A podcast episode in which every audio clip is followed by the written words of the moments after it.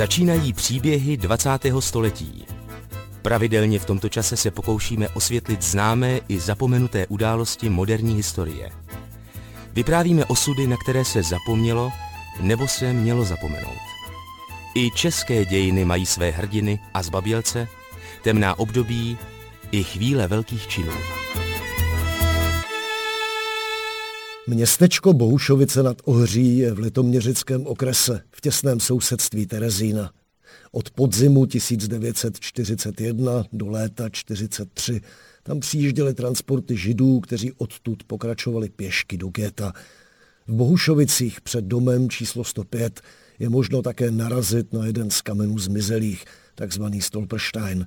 Připomíná památku Olgy Klicperové, která se podle stručného nápisu narodila roku 1905. V srpnu 1942 byla zatčena, deportována do Terezína a pak do Osvětimi, kde ji nacisté 12. prosince 1943 zavraždili. Co už na Stolpersteinu není. Olga Klicperová přišla na svět v židovské rodině jako Olga Bérová. Do Bohušovic se přistěhovala, když se vdala za drážního zaměstnance a později dělníka Stanislava Klicperu. Měla čtyři děti a roku 1939 ovdověla, až do zatčení působila v odboji. V dnešních příbězích, jimiž vás provází Adam Drda, bude vzpomínat její dcera Marta. Bohušovice, i když tam je hrob tatíka a mýho bratra a babičky, takže tam jezdím a dali jsme tam taky u toho dobu, co jsme bydleli, tak jsem nechala instalovat ten Stolperstein, ale nemám Bohušovice ráda, bohužel, jako svoje rodiště, protože byl to smutný život celku. Celku.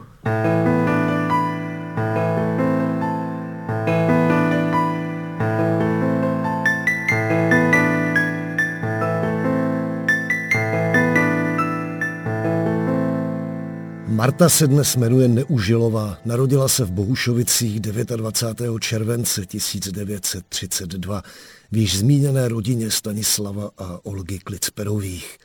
Bylo to asi tak. Babinka byla z bohaté židovské rodiny, ale protože se zamilovala do chudého dělníka a k tomu ještě Árice, takže to dopadlo tak, že její tatínek ji vlastně vydědil a musela se odstěhovat z rodného baráku a z Lovosic se odstěhovat do Bohušovic, kde žila docela potom chudý život, na který nebyla zvyklá.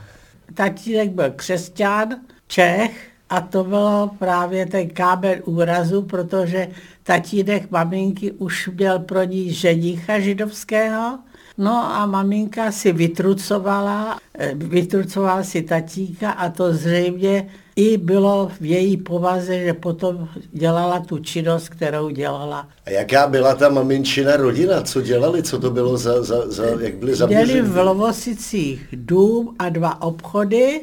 Byly to eh, ortodoxní židé, oba dva.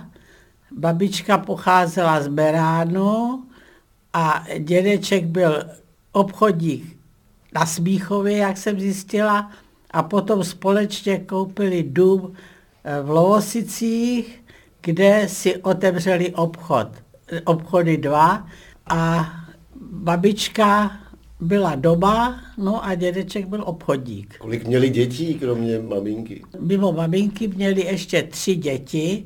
Maminka měla starší sestru a dva mladší bratry, ale ta eh, starší sestra, když jí bylo sedm let, která se shodou okolností jmenovala taky Marta, zemřela, tak zůstali tři.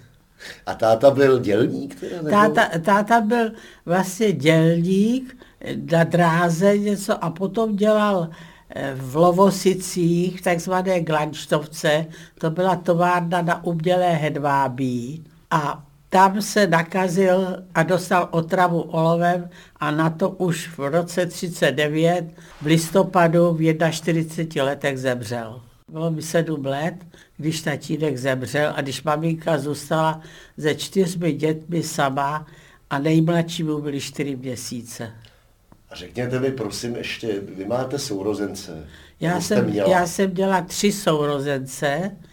Měla jsem staršího Stanislava, potom jsem eh, byla já, potom byl Bedřich a nakonec byl ten Vratislav. Vy jste teda mluvili česky doma?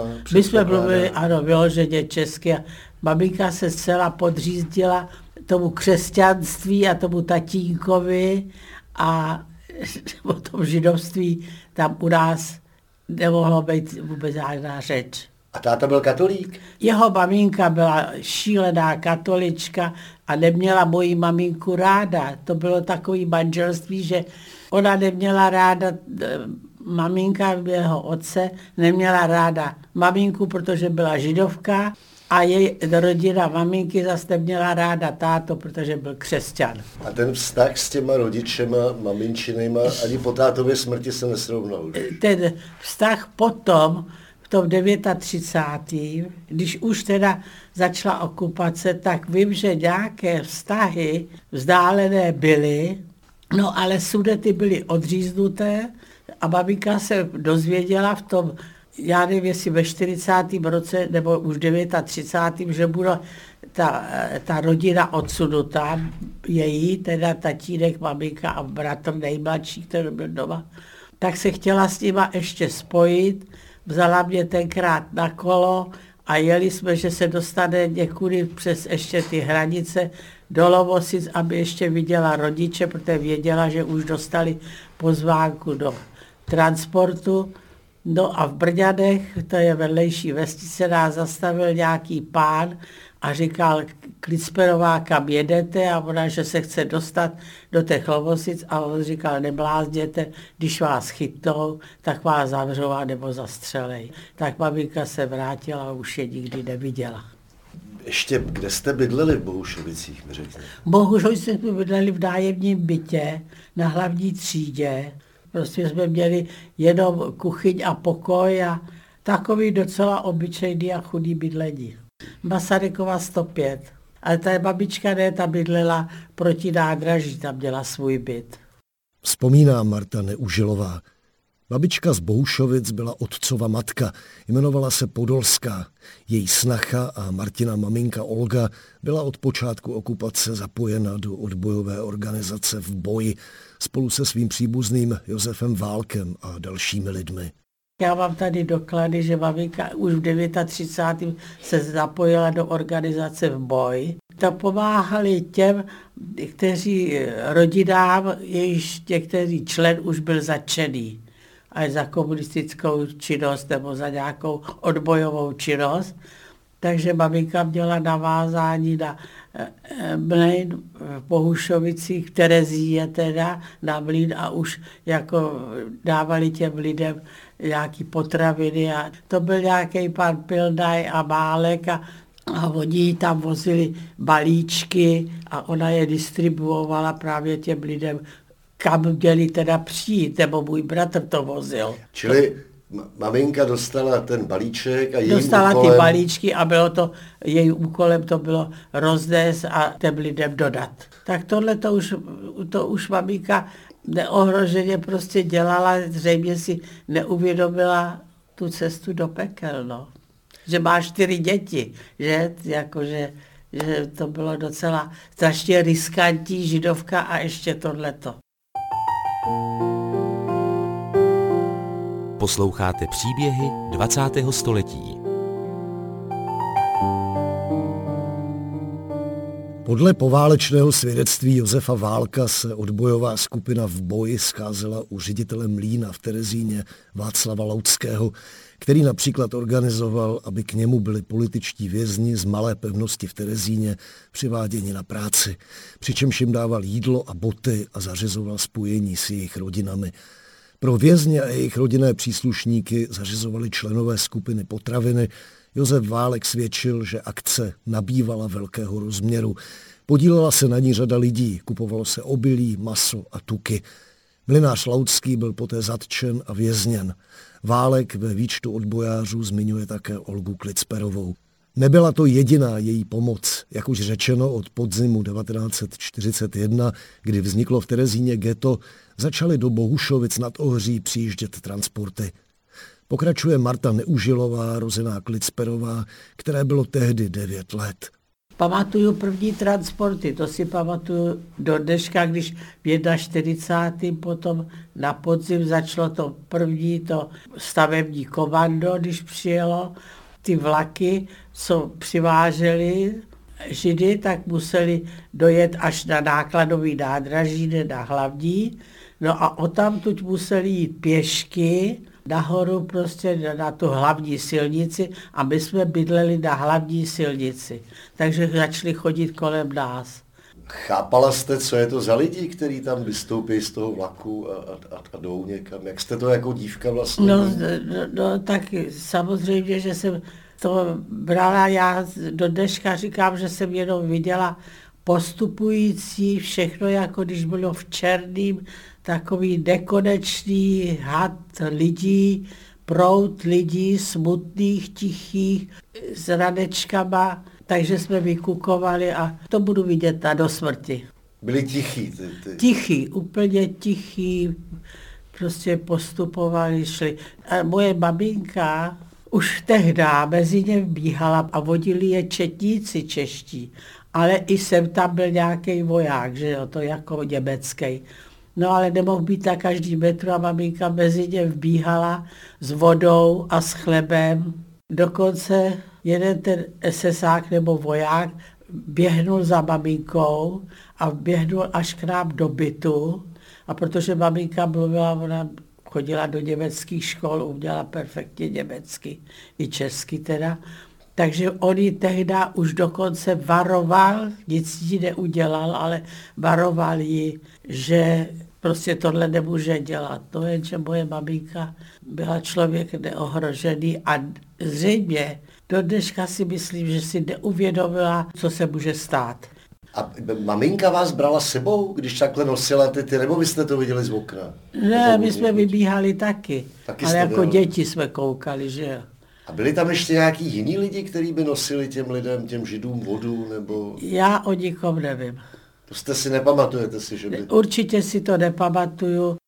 Olga Klicperová byla židovka. Od září 1941 musela tedy nosit patřičné označení. Byť byla vdova, dočasně jí chránilo smíšené manželství před deportací. Její děti měly podle norimberských zákonů postavení židovských míšenců. A vy jste, hvězdu jste měli všichni? Ne, je do babínka. Maminka měla od 41. Ano, hvězdu, ano, ano. od podzimu. Byla máma i nějak jako ve spojení s těma lidma v getu? No právě, že babinka potom byla ve spojení s lidma v getu. Jak se to stalo? Babinka, když viděla, že přijel transport, tak eh, třeba šla dělat za Bohušovice, tam byly pole, mezi Bohušovicem a Terezí byly pole. Tak maminka si vypůjčila od nějakých chlátků třeba motičku nebo něco a předstírala práci na poli. No a těm, co šli do Terezína, říkala, jestli nechtějí nějaký vzkazy nebo taky házeli adresy, protože v té době už bylo jakýkoliv eh, styk s těmi eh, internovanými zakázaný. Oni nemohli v Terezíně v té době, když začal v 41. ty první transporty, tak tam ještě žilo několik lidí, kteří ještě se neodstěhovali z toho Terezína. A byly tam i poštové schránky. Hmm. Ale ty židi se k tomu nespěli přiblížit. To taky byl doložený, že byl jako exemplárně oběšený eh, v kasárnách v Terezíně. No takže babinka získávala adresy, no a spojila se s lidma, eh, s těmi, co zůstali ještě v Praze třeba, no a napsala, oni nám potom posílali dopisy, anebo babinka mě a bratra posadila v Bohužovicích na vlak a my jsme dojeli do Prahy, vystoupili jsme a tam už si nás někdo vyzved, do, a zase nám dal léky, dopisy, něco zašili i do kabátu. No a my jsme to odvezli domů do Bohušovic a babinka navázala styk s těmi lidmi v getu a můj bratr na kole v ruksaku jezdil do těch šancí, do toho opevnění a tam se s těmi židy setkával a tam jim to předával. A bratra tam přitom chytili. A kdy se to stalo? Bratra v 42. srpnu chytli bratra i s těmi židy při tom předávání. To bylo na udání, protože u nás, co jsme by bydleli, tak pod schodem bydlela nějaká paní Jónová, její manžel se dal k Wehrmachtu. Ona byla Češka a moji maminku neměla ráda, protože i na ní jako žádlila, maminka byla moc hezká a ta paní byla taková trochu zdetvořená a hlídala mýho bratra, jak vždycky se na kolo na tom dvoře s ruksakem a odjel. No a maminka vždycky říkala, tak už to bude poslední, už to nebudu dělat, protože už ji varovali. I ti židé, co chodili na nádraží pro, s, s takovým dvoukolákem pro nějaký balíky za doprovodu četníka, tak už nějak po straně jí varovali, že už o babice vědí. A ona říkala tehdy zase, že už po, naposled posílá toho mýho bratra. A ta paní Jonová šla za nějakým panem Krauzem, Němcem, a řekla, že ten kluk zase už odjel. A někdo to slyšel na, to, na ty chodby a on říkal, já si to nevemu na svědomí, má čtyři děti. A ona řekla, když to jako nenahlásíte, tak to nahlásím sama. No tak to už na něj čekali, to už bylo nahlášený a když tam ten bratr v těch šancích to předával, tak je tam chytli. Říkal bratr, že když je vedli, když je chytli, takže byli byti. A, a ty židi, že byli krutě byti. Bratr se jmenoval teda ještě jednou Stanislav. Stanislav.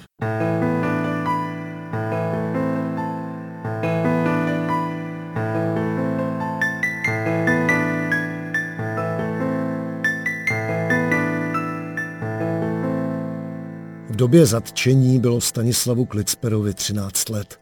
Pokračuje jeho sestra Marta Neužilová. Odvedli ho na komando do Terezína a babíka, to, že už jako bratr se dlouho nevracel, tak už běhala a jako zoufala, co se stalo. Pak přijeli pro babíku a pak přijeli ještě i pro mě. To přijelo gestapo pro, pro mámu, nebo... To já nevím už nevím. pro mámu, kdo přijel, ale pro mě přijel Četník. Ale ty dva bratry malí, ty tam nechali, že jo, to by bylo čtyři a půl a, a tři roky.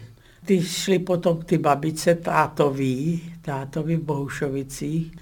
Ona byla už sama, to byla 80-letá stará paní. Kam, no, tak tam je, tam je někdo odved, jo.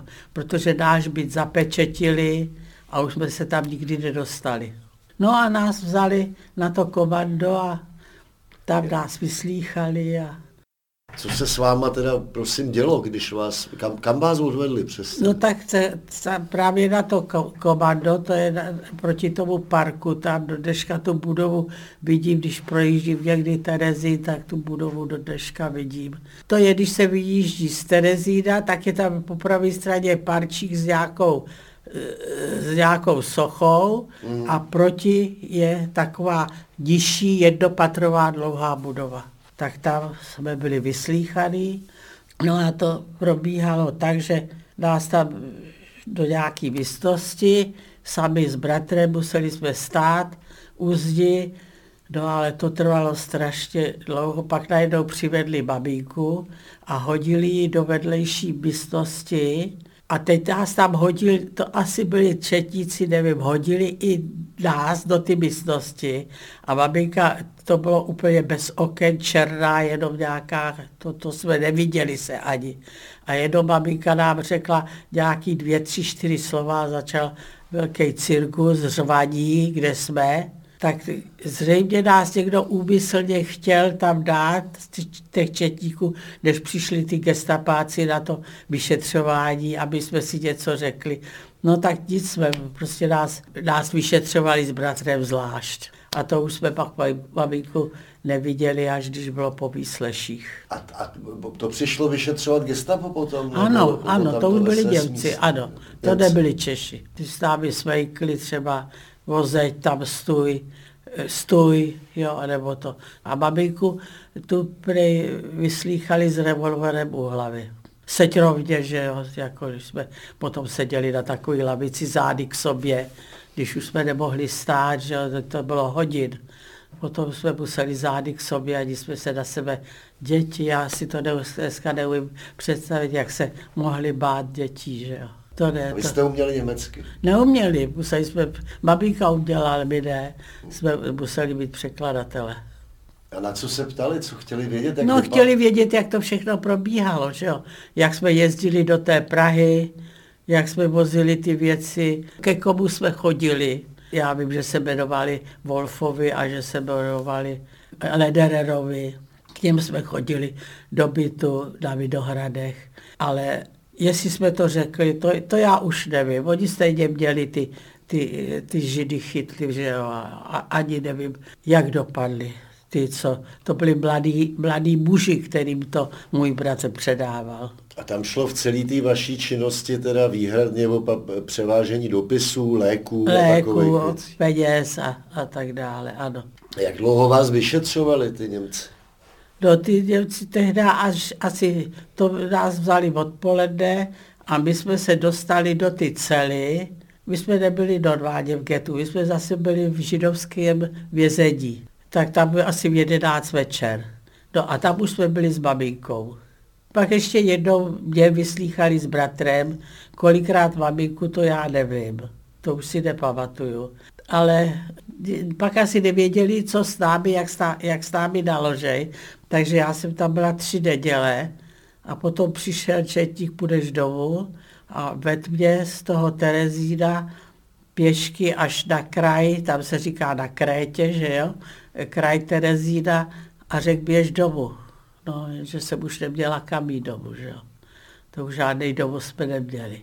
A bratra pustili, to, ten tam byl přes tři měsíce. A pak ho taky pustili. A já jsem šla k ty babičce. Jak to brala ta babička vlastně všechny tyhle ty věci? Vy jste no, říkala, že neměla maminku moc ráda. Velice úkorně, že jo, ale ne, nebylo zbytí, byla křesťanka, tak eh, kam nás tenkrát mohla dát, že jo. A ona vás měla ráda, chovala se k vám hezky? Ne, my jsme se nedaštěvovali předtím moc. Neměla nás ráda. Ale tak jsme, tak jsme žili, jak, jak, jak děti můžou žít, já nevím. A vy jste tam byla celý zbytek války, že? Celý zbytek postupně jsme, právě, že jsme už pak nesmohli chodit do školy, nedostávali jsme lísky a museli jsme postupně jako málo chodit někde se ukazovat. A pak jste se nějak zblížili trošku? Nebo, nebo... Nezblížili. Po válce jsme se hned odstěhovali. A babinka zůstala v getu. Jestli byla ve vězení nebo byla volně v getu, to nevím. Občas jsme dostali motáky, asi to četníci vynesli, kde nám babinka psala. Jsem tam přišel nějaký moták, že babinka jak na nás myslí a že, že lituje všeho, co se stalo Oni, oni tam vozili třeba nějaký pár vozcí z Boušovic, ten tam vozil, myslím, chleba nebo co, takže oni ještě nějaký kontakty byly. Posloucháte příběhy 20. století.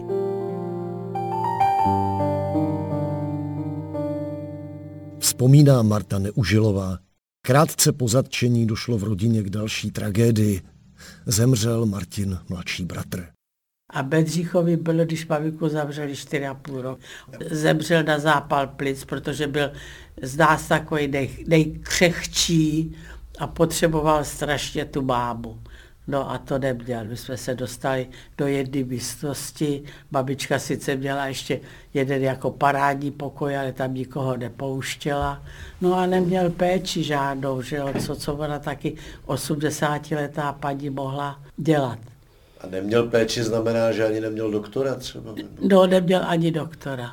Takže zemřel na zápal plic, když to... A babinka se to dozvěděla. Nějaký četník prý řekl, Lisperová, umřel vám syn.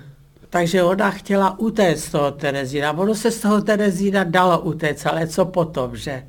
Zrovna tak jako z těch šancí oni dokázali ty židé najít východy, protože ty Němci ještě všechny ty východy nedokázali zazdít. Že jo, tam bylo mnoho způsobů, jak se dostat do těch šancí, do toho opevnění. No. A tak maminka chtěla utéct a chtěla to a oni ji to samozřejmě rozmluvili, že, že by to byl stejně její konec. Věděla o tom, že ztratila teda toho Bedřicha. No. Rok byla v getu a potom ji předali na malou pevnost jako politicky potrestanou a tam už neměla vůbec šanci. Tam prvním odsudem ji převezli do Osvětimi a tam za dva měsíce už zahynula. Vzpomíná Marta Neužilová.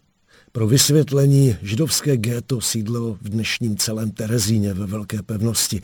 V takzvané Malé pevnosti byla pak věznice gestapa, v níž končili lidé odsouzení za odboj a vůbec z politických důvodů. Židé se do Malé pevnosti dostávali za trest. A vy jste říkala, že maminka teda byla v tom getu asi rok. Ano.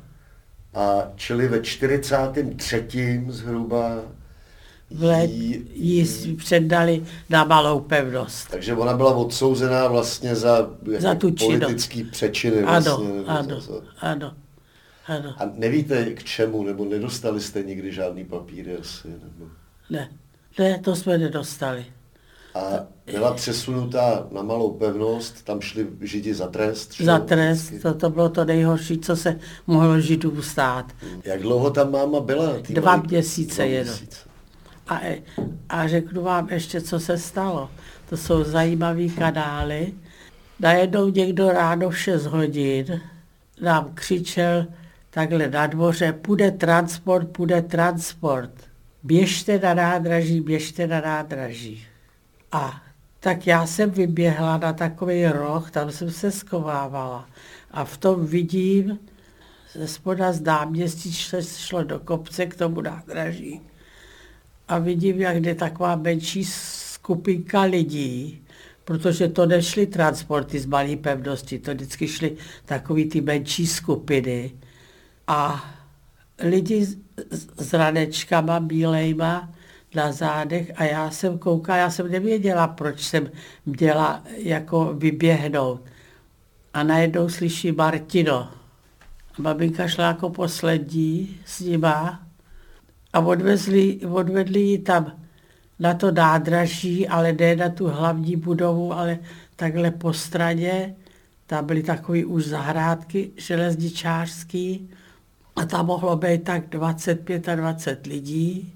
U toho SSáci teda z ty pevnosti. No a přijel normální vlak a oni nasedali do posledního vagónu a vím, že i ty gesapáci se otočili, když potom přiběh bratr a i ten malý vráťa. A takhle jsme stáli po straně u ty zahrádky a že se i ty gestapáci otočili, že ani na nás nějak nemohli koukat. No a maminka nastupovala jako poslední a to bylo poslední, co jsme ji viděli. A to, jak jste říkala, najednou slyším Martino, tak vám říkala máma, nebo Maminka jste Marta, že jo? Já jsem Marta, ale říkala Martino. Že máma na vás zavolala. No ano, bez ohledu na to, že jo. To už asi bylo jedno, i kdyby co by udělali. A oni odjížděli teda tyhle ty vězni z oni, malý... oni odjížděli nějakým normálním vlakem, hmm. ale tam je někde prej přepřáhali. A babinka měla ještě Někde to jsem se potom dozvěděla skované naše nějakou fotografii v takových inkriminovaných místech a že jí tam řekla ta dozorkyně, co s tím jela, že ženy prohlížejí všude a babinka to odevzdala a tím, že prý ztratila naději, že nás ještě někdy uvidí. A vy jste potom zjišťovala, co se s mámou dělo, nebo zjišťovali jako rodina? A Co se s ní teda dělo? To se, to se stalo tak, že ještě existovala židovská obec v Roudici, nějaký pán Lévy, on se po válce přemedoval a on měl manželku taky Árijku a tam dostal, že maminka v prosinci 43 je po smrti. A on to nějak poslal mýmu bratrovi telegramem, nebo jak tomu nejstaršímu, ale on mi to neřekl. A já jsem nějak ten telegram potom našla. Ale my jsme tomu stejně nevěřili a my jsme si mysleli, že, že, že se babíka prostě vrátí. Nebo vůbec jsme neuvažovali, že opravdu je mrtvá. Fakt. Vy jste se to dověděli vlastně ještě za okupace. Za okupace. Ale prostě jsme to nebrali vůbec v potaz.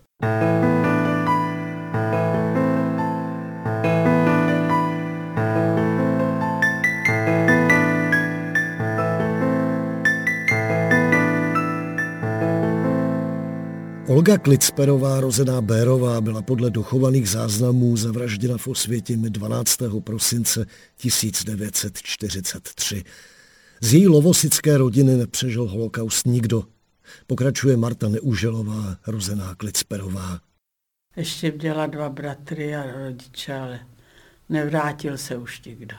Maminčinej bratr Bedřich, který byl o tři roky mladší než maminka, tak tedy žil v Praze a měl Áriku, která se s ním nechala rozvést. To se potom zjišťovala. A on to strašně nechtěl a prosili a nějaký ještě, a musel se vystěhovat z bytu a prosili a chodil nějak ještě večer za ní a já nevím co. A podle doložených, tak ona ho udala, že ji obtěžuje.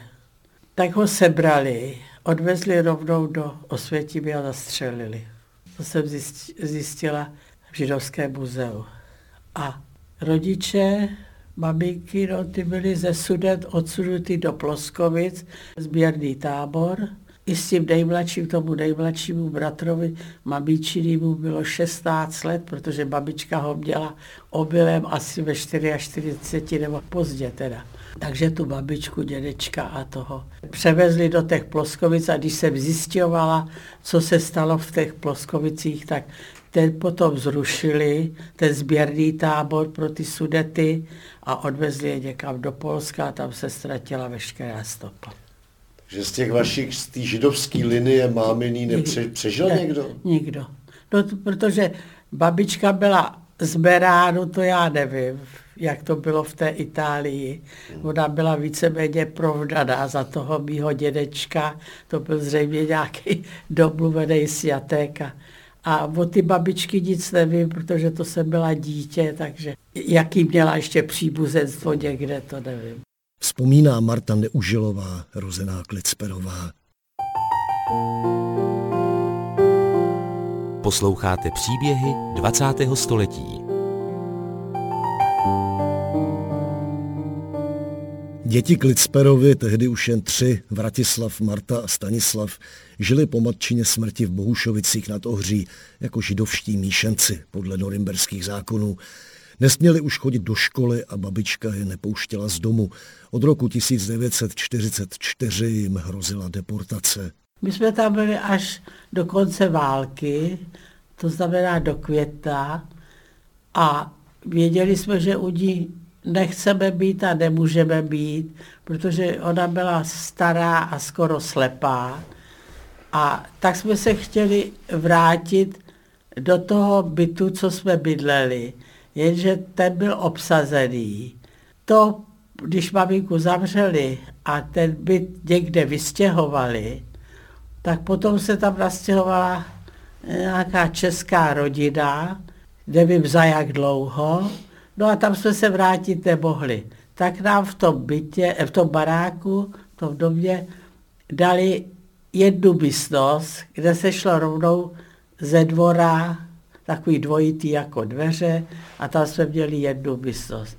A tam jsme se nastěhovali všichni tři. Květnu 45? Pět, no možná v červnu. No a vlastně já jsem vedla svého nejmladšího bratra potom po válce do první třídy. Vy jste se nedostali do geta, žádný dítě se tam ne, nedostal. Ne, my jsme za, za války jsme se nedostali do geta, jenom co jsme byli v tom vězení.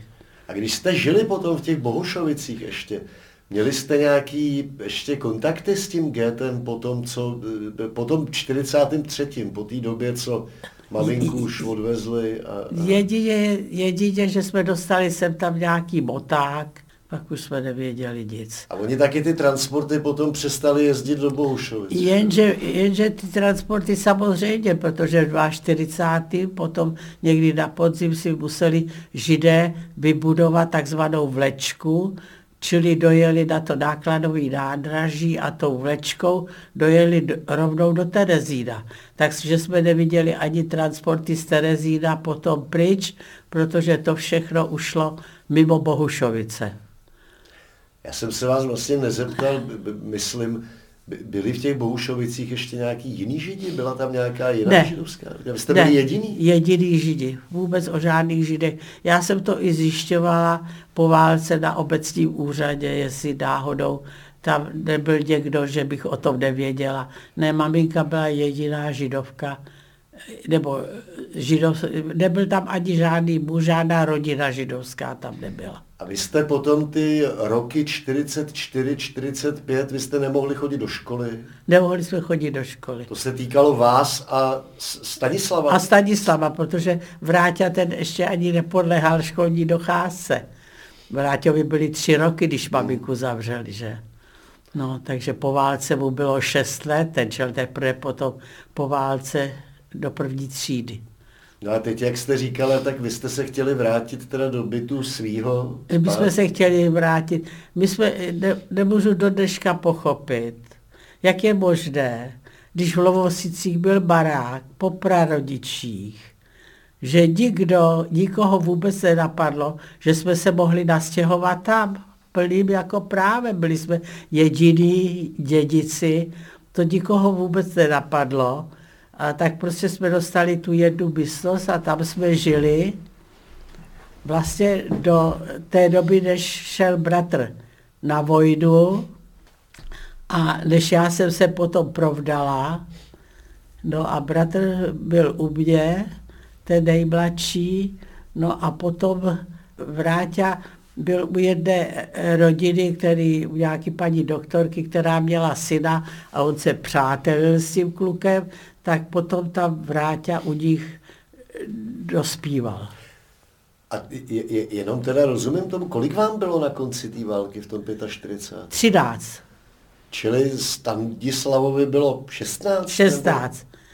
A vy jste tam teda žili sami jako děti? Jako děti a měli jsme vedle v takové místnosti zase nějakou paní poručnici, paní Husákou, která byla určená jako poručnice. No a to byla taková hodná, prostá paní, která na nás měla dohlížet. A no pomáhala jsme, vám trochu? Nebo? No ale my už jsme, my jsme strašně rychle dospěli. To jako, eh, když jste bez rodičů, tak jako my, my jsme si uměli, nebo já jsem uměla už něco uvařit, nebo ona nám občas uvařila. No prostě nějak jsme to tak brali, že to tak má být. V tom bytě vašem původním jste říkala, že bydlela nějaká česká rodina. V tom bytě bydlela česká rodina a ta jednou povídala, No, máme asi tvoji babinky singlovku, možná, že bychom ti ji měli vrátit. A nikdy by ji nevrátili. Já se právě chtěl zeptat, že tam zůstaly přece asi vaše věci nějaké. No, ale to někam vystěhovali. To, já nevím, jestli tam zůstali u nich bytě. Já jsem u nich bytě nikdy nebyla. A nějaký památky rodinný, třeba fotky? No něco, něco právě to, co mám, tak to nějak podařilo se ty paní Husákovi zachránit. Staré fotografie a nějaký starý hmm. doklady. No, tak to, to se jí podařilo, ale nábytek a takové věci. To nevím, co se s tím stalo. Prostě museli vědět ty Němci, že už se nikdy nevrátíme. Jak to, že to všechno vystěhovali takhle a někam zmizelo. Čili počítali, že už se nikdo nevrátí. Asi. No a tam byli Češi, tam nebyli Němci. No jo, no, Češi, no. To je pravda. Vy jste se vrátili do školy asi hned v září, že jo?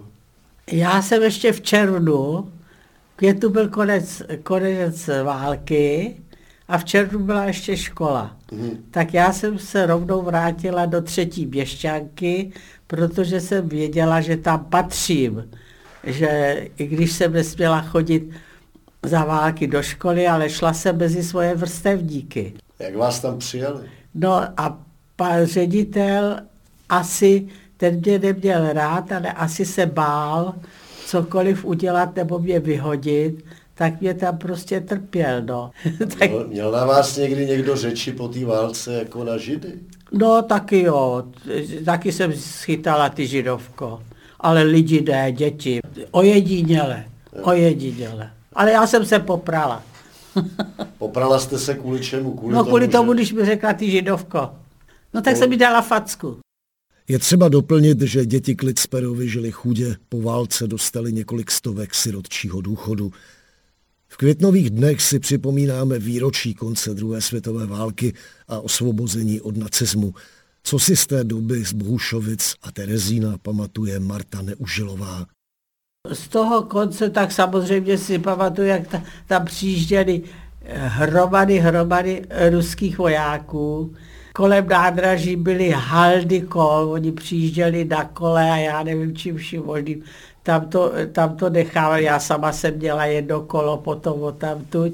No a o tamtuť nějak vlakem nebo jakým kam ujížděli, nebo tam byli i posádkou tam u nás, co jsem bydlela dole potom v té jedné místnosti, tak tam nahoře byl hostinec, tak tam měli nějaké velitelství, takže jsem se s nima setkávala. A pak, co jsem zase viděla, a co mi zase nevymizí, když zase Němci šli do, do Terezína.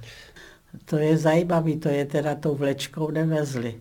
To šli zase pěšky z toho nádraží do Terezína. A to je taky nevymizí, jakým lidi brali kufry, Prosím vás, promiňte, tohle mě ještě popište jednou. Co to teda bylo? To, kdo to přijel? No Němci, který zase, eh, který zase od vozili a vozili je zase do Terezína, do toho, jestli do pevnosti nebo do Géta, nevím, po válce. To bylo do pevnosti. Do pevnosti, jo. Hmm. hmm. A to vím, že, že se táhli zase zrovna tak jako ty židi.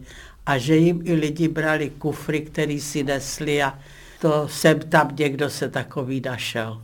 A ty Němci to byly taky ženy, muži? Já nevím, já si myslím, že to bylo ženy a muži. Že tam nebyly děti? Že tam, nepamatuju se, že by tam byly děti. V malé pevnosti byl potom dost odporný internační tábor pro Němce, v kterým se s nima, myslím, velmi brutálně zacházelo. Já si myslím, že ty, co zažili koncentrák, že to nedělali. Že to dělali prostě lidi, kteří třeba ani nebyli postižený tou válkou nějak a, a že ty byly nejbrutálnější teda. Posloucháte příběhy 20. století.